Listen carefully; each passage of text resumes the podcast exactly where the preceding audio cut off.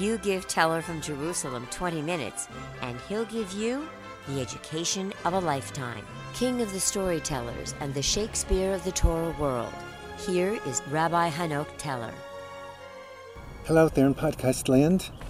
Welcome to Teller from Jerusalem, and I'm your host, Hanoch Teller. It is our great honor today to welcome to our show the well-known former member of parliament of Israeli Knesset, Rabbi Dov Lipman, a well-known author, a lecturer, and a great activist on rights. I'm not even positive where this is going today, but if we want to talk about character, I'm sure I've got the right person here. Uh, Rabbi Lipman has done a lot, especially in our current times. I want this to be for, for, for posterity, but right now, when people have difficulty coming into Israel, Israel has worked so hard to make sure that there shouldn't be this COVID disease, and therefore it's being very strict on who it lets in, not to undo all that they've done. And this is where Rabbi Lipman, one of many, many things he's done to enable people who have to come together and join for weddings, family celebrations. He's always there to be of help. So please, let's hear what you're doing. It's, it's a fascinating challenge that everyone can think about at any stage uh, of life. On the one hand, Israel is tasked with making sure that there's health in the country, and that means closing off the country. Why would we want anybody coming in from other countries and bringing in variants and other forms of corona? On the other hand, we want to be a place where everyone feels welcome. It's a Jewish state, welcoming to all. It's the, it's the holy land for all these faiths. And we want it to be a place where people can come to. And the government has been challenged with trying to find this balance. I've been an advocate that you can find a way to preserve people's health while finding a safe way for more people to come into the country. And especially in a time where people have, as you mentioned, family celebrations. It's a wedding of a child who's come here. We have lone soldiers who are serving in Israel from all around the world, and their families just want to give them a hug and be with them during trying times to try to find a way to advocate for them in the government and find a way to open the doors a little bit more while trying to preserve uh, the, the health risks and the health needs that Israel has. Let me ask you a question because uh, this is very admirable, and noble what you're doing. But God willing, this thing is going to be over sooner the better. And then what are you going to do? So I actually founded an organization during this period of time called Yad Olim, which means a hand to the new immigrants to Israel. There are many needs that not only people who have moved to Israel have vis a vis the government, but also Jews around the world and those who love Israel from all around the world. And we have positioned ourselves to be their voice in the halls of government. So I can go into the Knesset and advocate for new immigrants, for policies that are favorable to them, for people all around the world who have whatever their struggles are with Israel, uh, to be their advocates within the Knesset, and that's our that's going to be our mission beyond Corona. Do you mean to say that the catalytic enzyme for this organization was COVID? There are some things that are coming out of Corona which are actually beneficial. I, I, don't mean to make light of something which obviously has taken lives and has hurt people's health, but it exposed a need.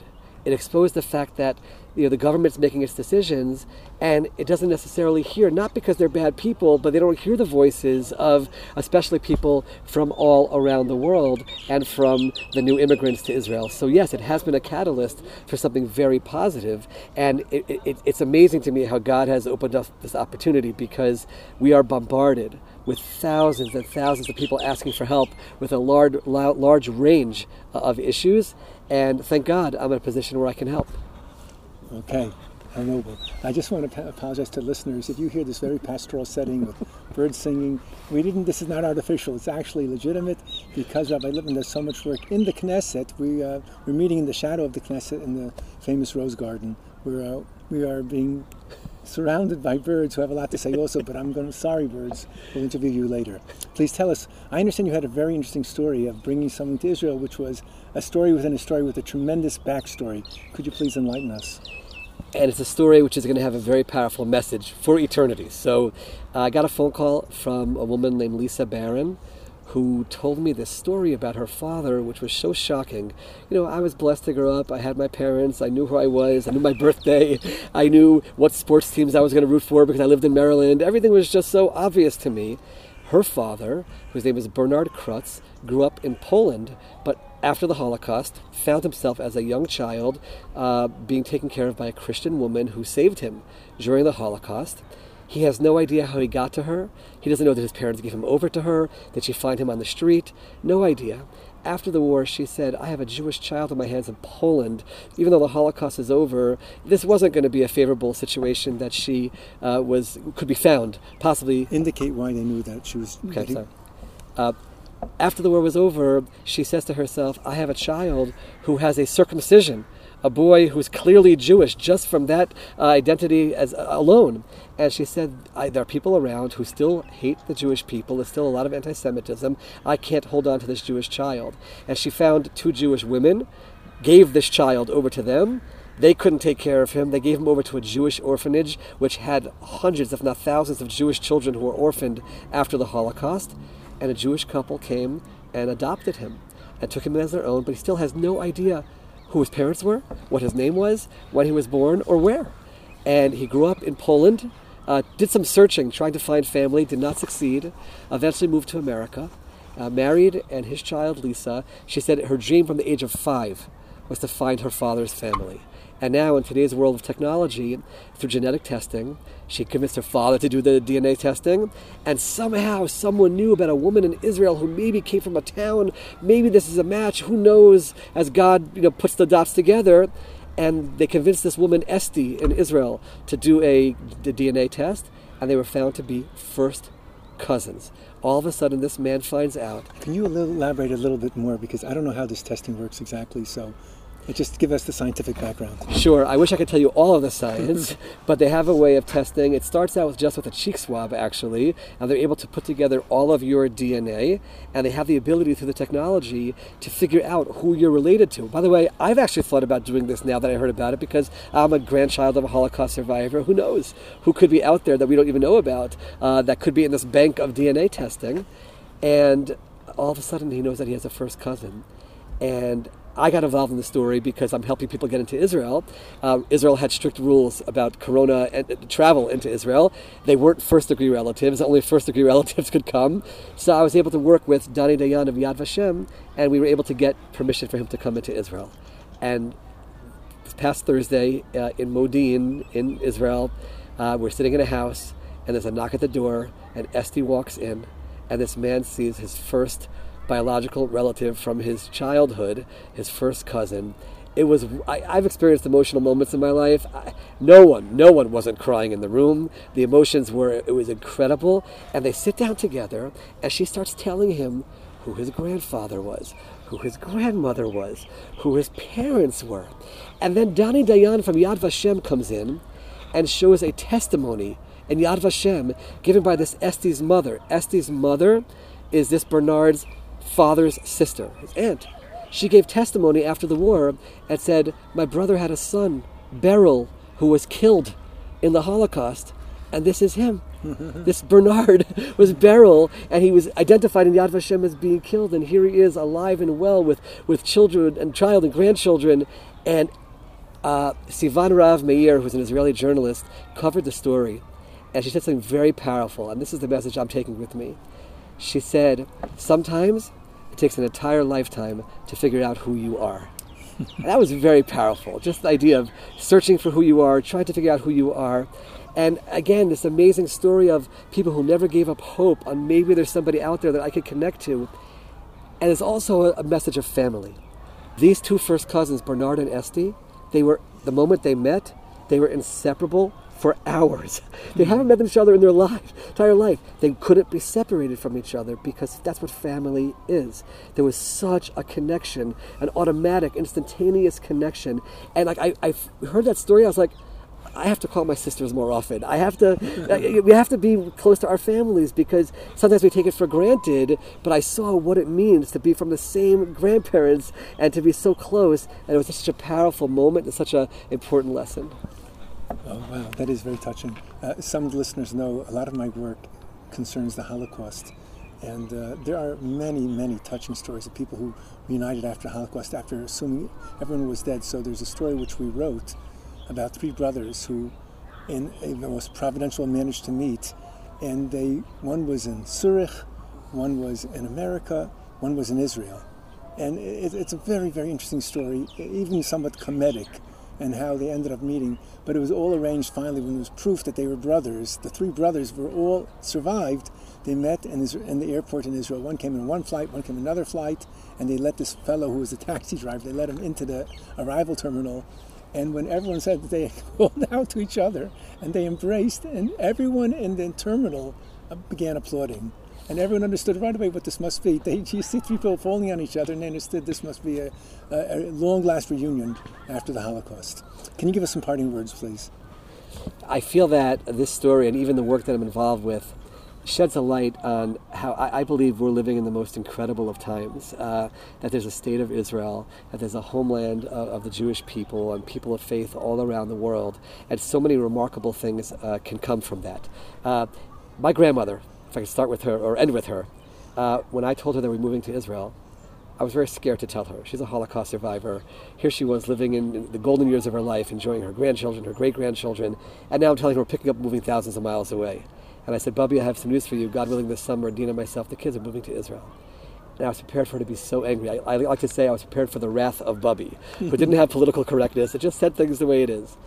She paused, and then she said in Hebrew, and I'll translate, she said, Baruch atah Hashem Elokeinu melech haolam, she'achiyanu v'kimanu b'yam She said, Blessed art thou, our Lord, Lord of our fathers, who has kept me alive and brought me to this great day. I said, Bubby, where did that come from?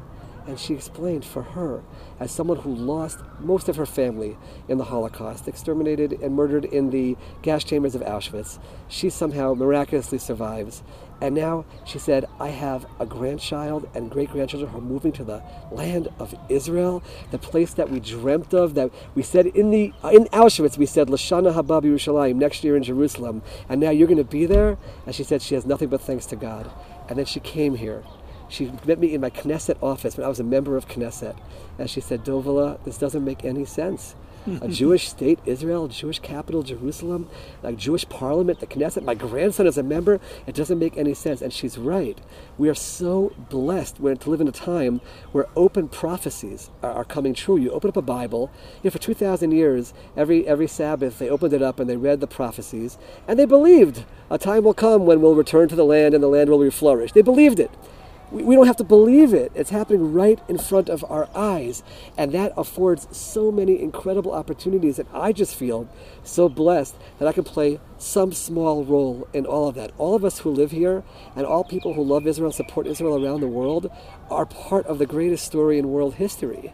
And, and to play a, a, some part of that and be able to look at your grandchildren and say, yeah, I was part of this. I was part of God's prophecies coming true. We still have a long way to go to the ultimate fulfillment of the prophecies, but sometimes you have to pinch yourself and say, am I really living through this? Am I really experiencing this?